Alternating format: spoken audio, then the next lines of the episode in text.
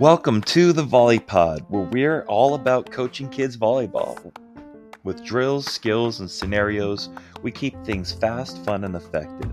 Presented by the Art of Coaching Volleyball, the Volley Pod is your new source for coaching information.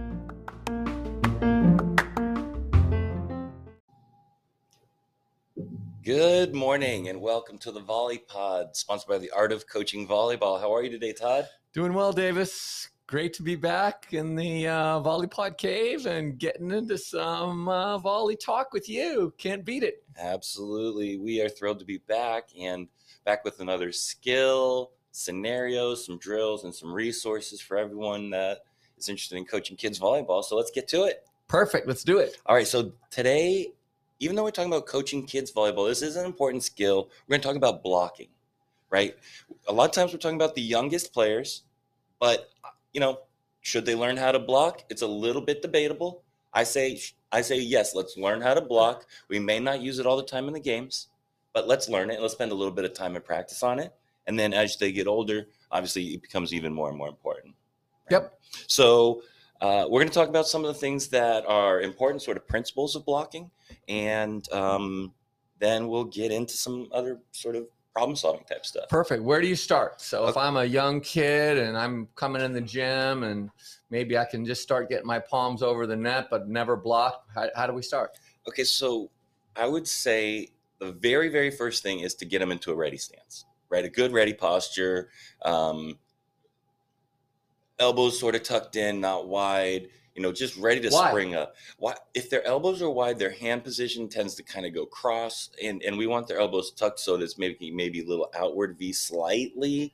Um, but if they're if they can start with their hands in a good spot, we really want a clean move with their hands, Okay. right? And we're going to talk about this in just a minute. But I think if they can start in a good athletic position, they're going to have to move somewhere, and they're going to have to make their hands go over the net in good spacing.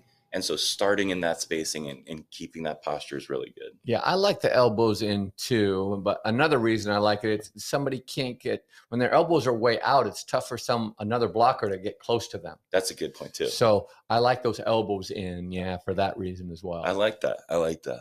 So for this one, we're kind of focusing on the individual blocker, but there is tons of stuff to be said about closing the block and Right, stuff too, right. which maybe we'll get into on a, on a different pod. But um, okay, so the next thing I would say is look at the hitter.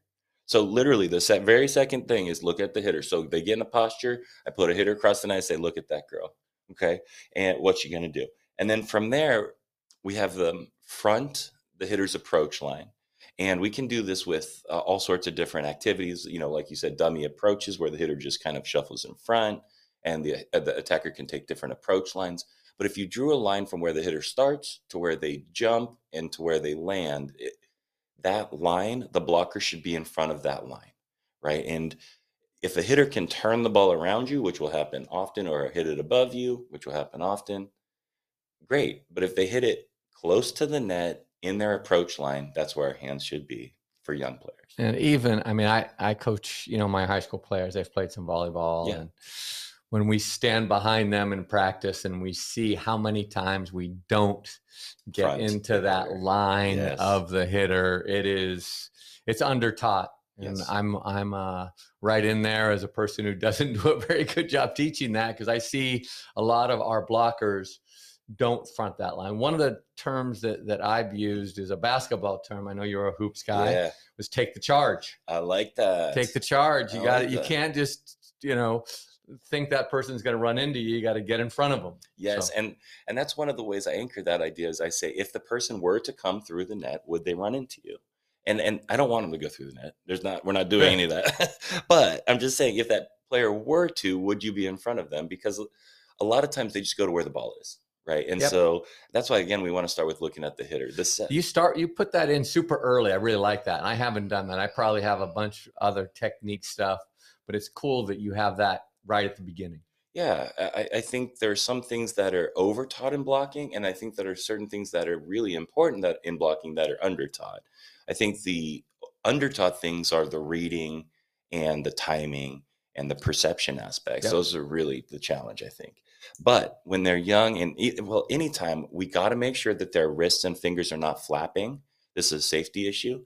A lot of times we try to use the light balls when they're learning how to block, and even when they already know how to block, just to protect their fingers, because it can be a dangerous situation um, if their hands and wrists are uh, pointed at the ball. I I mean, I know you've had some of those. Yep. I've had so many. Yeah. It's um, it's it's it's unfortunate part of the game, but you can try to ha- have some healthier habits by teaching their correct hand position, and we call it no flapping. No flapping. Okay. And then the other term we use, or the other phrase we use, is thumbs to the moon. So if you can imagine uh, putting your finger, your your arm straight up, and then uh, your hands, your fingers are pointed at the sky. We want them to rotate so that their thumb is pointed up at the sky. Thumbs to the moon. Um, and then we want them to face the net, right? Not facing out of bounds, not face the hitter. This is also a difficult uh, thing for them to understand because they always want to face the play, and that makes sense. But it's counterintuitive in a way to uh, face flat, face completely the net, and then keep their forearms as close to the net as possible. And we call that sealing, or, you know, there's so many different terms for this, but I've probably said this a million times to my club team this year. And then the final one, I know this is kind of a lot, but it's it's a bit of a complex skill. Oh, it's it's it's the, it's the toughest skill. No, Yeah. no question. Yeah, and I would say land safely, right? I, I kind of view vo- volley, uh, blocking a volleyball as one of the more unsafe skills in volleyball relative to volleyball. And we were talk, touching on this briefly, sort of in the pre-pod. If they're not landing properly, they're because they're landing close to people, they're landing in action. It's very easy for them to roll an ankle and just to create like weird overuse um, injuries where. Uh, because they are often landing on one foot it's uh it can really easily just become injured basically i mean uh, just to sum it up So that safe landing is Key. and that balance as far as keeping balance. Keeping things- Yeah, balance. if they have to move, especially. yes and then they're going Uh, to transition yep. off the net as well so so those are sort of the principles here's some known issues meaning we know these are probably going to be problems with almost every blocker from the start if we can address these we know it's going to be helpful so the first thing is the spacing from the net if they're too far away from the net obviously they're they're not going to get over the net forward and if they're too close to the net what tends to happen is is what we call what i call a double move where they reach back first and then forward kind of down onto the net. So if they're too uh, keeping proper spacing from the net is a known issue. So one of the things we can do to help for that is to get into a good uh, starting position pin the elbows on the rib cage and then um, your hands should basically be on the net at that point right? That's one of the, the space, spacing ways to do it. The other way that i've seen teams do it lately that i really like is they actually put their uh, if if their elbows are pinned on their rib cage and their hands are at 90 they put basically where their thumb and finger are underneath the net exactly Oh wow! which is an interesting one. And I've never thought about that, but it kind of makes sense because you want your hands to go over to the other side of the net. So you have your hands under the other side of the net, essentially. Interesting. So that's been an interesting one I've seen teams do lately, and I kind of like it. I've been experimenting with that. I said, get your hands under the net, especially when they kind of drop their hands and they're ready to move. Um, we know swatting at the ball, that double move is is totally common. So, um, and we're going to get into this, but one of the videos works on making a really clean hand move. And um, Do you and have you- any name? I have a name for that. A name for the hand move. Yeah. Um, so that's that's one. I I think I stole it from Peter Ogle, Okay. and it's slide over, Okay. slide back. Okay. I like that. So what we want is we want those hands to be over the net for as long as possible. So they're sliding over and they're sliding back. They're not going up, pressing. I don't like pressing, Mhm. Right. and then pulling back and pulling down. Yes. That's And what I call the double move. I, I right. can't stand and that. so Yeah. we see a lot of that, right? Yes. Because we have that pressing. So they go up, they And press, they pull back, and they come down. Right. And so I think that might be four moves and not not just a double move. That might be the quadruple move. But what we want is it's really not a move. It's just sliding over like and sliding back. And can your hands be over the on the other side of the net for as long as possible? I love that. And um, I the term I used on that is scrape. So they, they it's as if they're scraping this uh, the underside of their forearm against the net. Interesting. Okay, I like that term. back. Okay. So I think a lot of times they don't want a net, right? Right. So they reach up, and we want them to reach forward, and it's it, just them knowing that and feeling the difference between those two is key. But if at their when they're first learning to feel that to feel that slide forward, slide back, Yep. I'll have them actually touch the net and feel it on them for the sort of the kinesthetic of how close they are to the net. Yep. Obviously, you got to train them out of that, and you don't do that for a long time. But can your hands make that move going forward Yep. right away? So, um, a space between the arms and the net, we talked about that, and then looking at the ball. Okay, you need to see the ball, but it needs to be an awareness of the ball and looking at the high information areas where the hitter is going to meet the ball, the shoulder, the approach line. There's a bunch of stuff to, to look for, but you're not seeing it if you're looking at the ball. So, so those are some of the known issues, and then and then finally some tips. So, say what you see. Right, I love this one. We've been talking about this one lately. Yep. If you think the hitter's going angle, say angle. Yep. If they hit it line, so be it. Yep. we'll work on reading. Say the timing. Okay, so especially when you're trying to coordinate with another blocker, but even for yourself, I think it helps to say the timing. Ready, ready, up. I like that hard, hard count, if you Yep. will, like a quarterback hard count. Ready, ready, up. And then look at the high information areas. We talked about this, and the high information areas are generally the shoulder, elbow, wrist, right? Approach line leading, like big leading into small, right? So you start with the the full athlete, and then you kind of narrow into the smaller um, contact position. And then um, make a good block and let the blocker come, uh, let the hitter come to you. So what that means is just do your block. I feel like when the hitter gets involved, a lot of times the, the blocker will start doing all this different stuff with their hands. Just make a good block. Go go neat and over the net, like we're talking about. And if the hitter hits into your hands, you block it. If they hit above you, we'll dig it. If they hit around you, we'll dig it. That's sort of the theory. And then uh, I'd say for the younger kids, block without moving first. Like I think there's this big emphasis on blocking footwork when really, especially at the younger levels, you really don't have very far to go. So I would say get them to be able to block where they're standing and then go get them to make some moving blocks, which is more of a challenge. But they should be able to block um, where they're moving, every, every player. Um, and then a couple activities. Um, and this one's a little, it's not controversial, I'd say, but it's like, should you, as a coach, hit balls off of a box into the blocker's hands? Well, I, I think we know that there are some, and we, we talked about Cody Kessel, who is now playing on our national team, and his, his father, John, is Incredible. they both uh, are. a wonderful coach. And he said, Hey, Cody never blocked a ball from anyone on a box, and Yep. he became a, a very talented blocker. Uh, on the other hand, is there a feel you get, and can you uh, speed that up with a little time on a box? Right. And I, and I think once again, if you do it, uh, it needs to be done in in small doses. Yes. And I would just add also, I think there's a bit of a safety issue there. Meaning, like, if they're pointing their fingers at the ball, that's a safety issue. So we need to make sure we address that.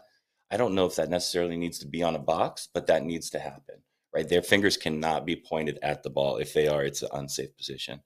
Um, and then eventually we'll get to some other drills, but I mean, those are basically it. I think the final thing I'll add is it's really, really, I'll just stress this important to connect what they see with what they're doing. I feel like so often the blocker just goes to block and they just aren't really connecting what they're seeing. Yep. Right. And that's why I loved playing on the beach. And I thought a lot of that happened with read blocking, especially indoor. I feel like there's so much assignment blocking. It's just like you Yep. take this that they don't end up mm, being creative and and really connecting what they see to what they're doing. Um, so that's the skill of blocking. Well, I got a couple things to throw in Tell on that me, before we leave it. The first one is when to block and when not to block. And Oh, I think in the beginning that's big because we see a lot of blockers all the time, even at some higher levels. They're jumping up when people are bumping free balls. And I think we have some vision things, and that gets back to your vision. So Absolutely. getting into that very early and saying, wait a minute, there's not a hitter there. If there isn't a hitter, you're not blocking. So I got one real quick. So uh, th- that's one of the early reading drills we do. So I will just have the hitter spike or free ball, and the blocker will just block or drop, and it's so obvious when they're looking at the wrong things, and it's so common Yep. too. Well, So- it's just it's great, simple, simple feedback Yeah. and they get it themselves and they can make corrections. You don't have to say much. So it's Yeah, good. and and with the littler ones, they're most often better served dropping, right? Yep. Uh, It, so it's only really when the ball is set close to the net that they should be blocking. So giving them some of those ideas can help. So Yep. So that's one. The other one Yeah. is a lot of them. We, we talked about those hands starting wide and they like to go big to small. So if they start them way wide, then they're pulling their hands together and blocking a little tiny area. yes, And we want that small to big. So they start with their, I like that elbows pinned. Uh, you had, rib you know, yeah. on the rib cage, and then they go up and they get a little bigger up there. yes, And I'd almost rather, I'd rather see them get field goal in the beginning than to have their hands together because I think it's it's common for those players. They want to put their hands together in this little, little spot. And even some of my blockers, I would show them video and go, "You're not covering very much area with that block." Well, I up there." remember when I was playing, giving myself a little cut with my nail on my other thumb and going, okay, Yeah. you know, I gotta open up my hands a little bit. And then the last Yeah. one I'll say, and this is uh, how early do we get them to transition? So I'm almost saying love that. now that. I'm not letting, if there's a live block, if there's a ball involved, then the blocker has to transition I love that. and is never going to land and, and stay there. So, hey, and, and you'll see them now when they block balls, they'll transition. So they don't really get the feel for, hey, if I block a ball and still on the other side, I got to keep my hands up and be ready to, Reload. to reload and get right back over the net, maybe because somebody's going to attack that ball. So those are the, those are I my like little those. additions for you. I love those. I think those are all those are all awesome. Because final final thought on that last point is most of the time they're not going to block the ball. Right. I mean, so transition is actually probably Yep. going to happen ninety seven percent of the time, ninety eight percent Yep. of the time. So awesome tips. I love it. So we're into the scenario. Scenario. Okay. What's this- the scenario? This one I got from uh, a coach that I talked to this uh, this past year. She's a high school coach in Nebraska. It's Lene, okay. and she recently reached out to me and said said, "Hey, what happens in practice when your team's engagement and effort levels slowly go down? So you pass Mm. that kind of honeymoon period where everybody's excited, team starting out, you get this energy in the gym." Dog days hit, couple months in. Oh, tough. How do we It's keep tough. that level high? And, and so I think that's a great one because I think that is, uh, I think it's every coach's challenge because I think everybody fights this. Absolutely. Uh, so I think number one, it's a great question, and number number two, because it's such a good question, uh, we need a multi-pronged approach. We can't Yeah. just say, "Oh, we do this and this will fix it." Such It's not something we fix. We just got to attack this all the time. I love it. Uh, and then it's a culture thing, meaning Absolutely. it's everything we do. Every little thing we do as a coach kind of adds up to either help us bring energy or maybe damage some of that and, and brings that energy level down. And, Yes. and I'm a list guy, Davis. So Okay. I'm like a 10 ways to do stuff. So we're going to have 10 ways to maintain high energy and effort level. Okay. Cool. So, number one, Number one. begin with energy. So people come in the gym, can you have some energy? In my high school, we play music now. So there's actually a, a separation between when they walk into class and when they walk into the gym. And so there's music in the gym. Getting that music, keeping it clean is, is one of my challenges. But we have Yes. kids' music, not Yes. my oldies, Right. Okay. not my real oldies, you let but them kids' pick, music. but as long as it's clean. Uh, but it's got to be clean. Right. The other thing, maybe you don't have music, maybe you're in club, maybe some little over the net game to start. So they come in and they're immediately doing something over the net. Maybe there's some social, so they get to chat a little bit. But there's some energy when they walk in the gym. They're not walking in and listen to me ramble for 10 minutes over what happened in, in the match or whatever, or at the tournament. Right. We get into it. So what they know when they walk in, they're doing something fun. I love it. Uh, and then that greeting, connecting with a smile, some type of, you know, start. So Uh, could I real quick? I think that's such a good point. I- think it, you should greet every player every day. Yep. I mean, I know this sounds like duh, but I think that doesn't happen. We get so wrapped up into our own Yep. world. I know I do. I do too. you know, so I'm sorry, to, but that's a good point by you for sure. And then I'm a I'm a guy now, and as an old guy, uh, I'm trying to be more connected with fun, Okay. and that is one of my motivating goals. That hey, these kids play a lot of volleyball, and how do we make it fun? And for me, rallies are fun. Okay. It's fun when everybody's communicating. Right. Uh, and then we've moved away from things like working hard. Okay. We're not working hard. We're going to play hard.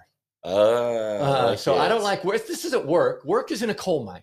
Yeah. We're not in a coal mine. We're playing volleyball. Okay. We're trying to keep I the ball love it. alive, and we're doing this together, and we're connecting with each other. we to- Reframing it. right? yeah. So anyway, so, cool. that's number two is connecting with fun. Okay, so number cool. three is we start every practice with a quotation.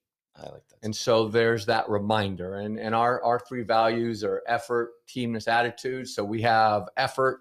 Uh, every third quotation is going to be an effort quotation. So this might be this is here an example. Communication is the perfect measuring stick for effort. No athletic talent is necessary. Oh, I like Okay. that. So once again, this is something that everybody can do. Everybody can be a uh, a great communicator. So that's number three. We start with a quotation. So we're revisiting this idea of effort, uh, and then teamness and attitude, and all those things kind of lend to our culture to keep those things strong. Cool. Very cool. Now we have some culture habits. Okay. Number our number one is we keep the ball off the floor Okay. Okay. all the time, Davis. Oh, Every single time. So we're in pairs. You hit the ball to me and you don't hit it to me. I got to run. I, I can't let it hit the floor. I say it's a grenade. That ball hits the floor. And I see all kinds of practices where kids let the ball hit the floor around them, whether it be pepper, whether it be pair stuff, whether it be butterfly, and anything. We Mhm. don't let the ball hit the floor. Okay. So that's one of our culture things that, hey, ball hits the floor, it's a grenade. We all die. Okay. And that's what happens in a game. Ball hits the floor. I see point guests. I don't like that. I want so uh, Okay. that's one of our things. We keep the ball off the I floor. like that. Uh, secondly, another culture habit. We have a shared vocabulary, Okay. and so we have some specific vocabulary. One of it, one of those statements we say all the time is "Gravity is relentless." so are we. Oh, I like that. So That's gravity great. doesn't rest, right? right? So we need to be relentless on defense. We're not going to let the ball hit the floor. Uh, so we have this specific vocab. Another culture habit is we play everything. We play it off the walls. We play it off the bleacher. We cover out of the net. If you hit it in the net, I got to cover it. We get three more contacts. Yep. If we're scoring, we can't earn points on those, but they can be washes. So we can prevent the other team from scoring. I've taken to doing that in my practice, and I love it. oh, it's Yeah. hey, it's, it's rallies are fun. Rallies are fun. It's and fun. Spontaneous. So be fun. spontaneous. Spontaneous don't let it hit the ground. Yes. Super cool. Okay. And then another culture habit is we're picky when we're labeling poor effort. Oh. I'm super picky. okay. So examples: blockers who touch a ball, blocker hits the ball, and then the ball lands, and they don't make a secondary effort to put their hands down to try to get it. Okay. So we're saying, wait a minute, you the ball hit your hands and you give up. Right. And once again, that's quitting. And we define that. We, you know, I'm not trying to baby them and going, oh, nice try. No, you didn't try for it. Right. And trying to say, hey, we're honest about that. So we're uh, we're saying, hey, that we're trying to find times when their effort level's low and they might not recognize it. Okay.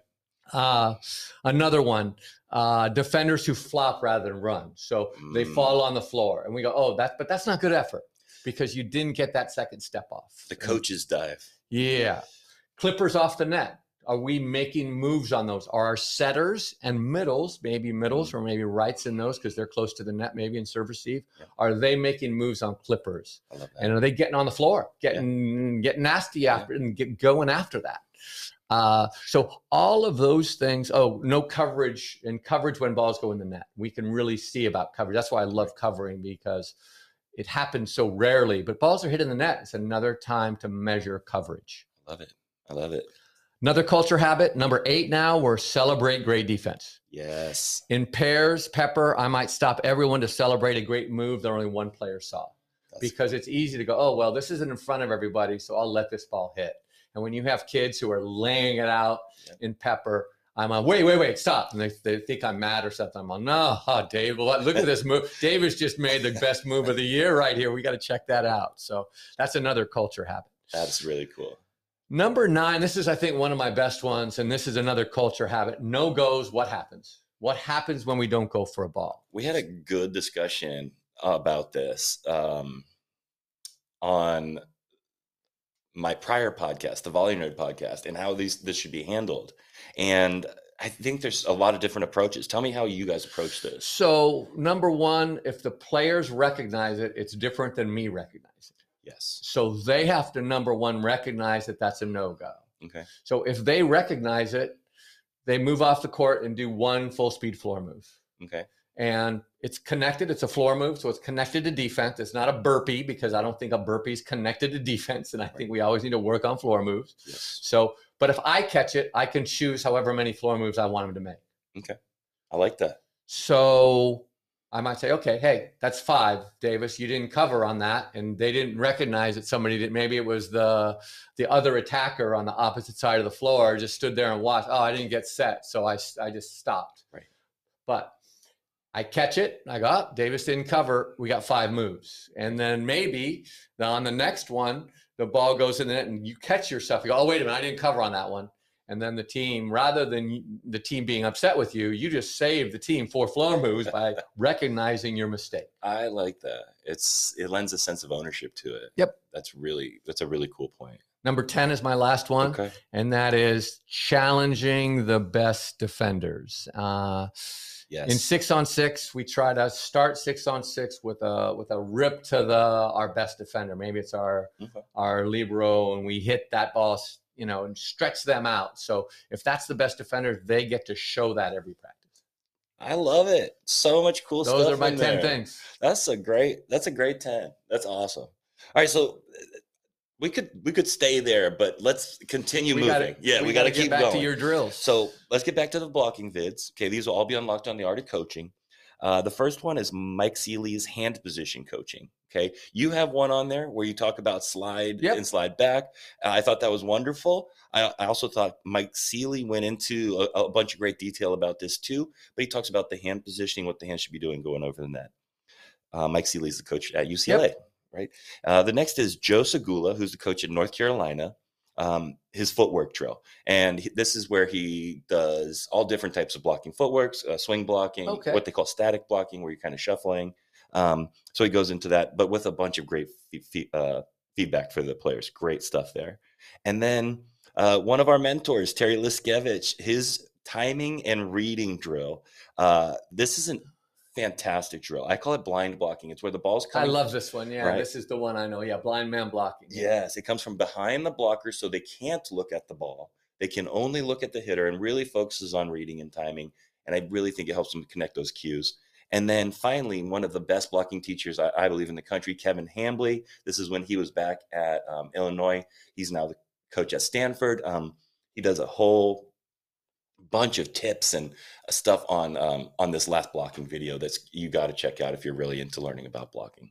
Great stuff. cool Absolutely. So we're back to the last segment, the resource. So what's the resource? the resource is uh, you know i'm not a big social media guy but uh you know as an old guy i, I have a little facebook work now Facebook, and yeah. there is a facebook group Okay. called vct volleyball coaches and trainers and it's been a fun one for me Yeah.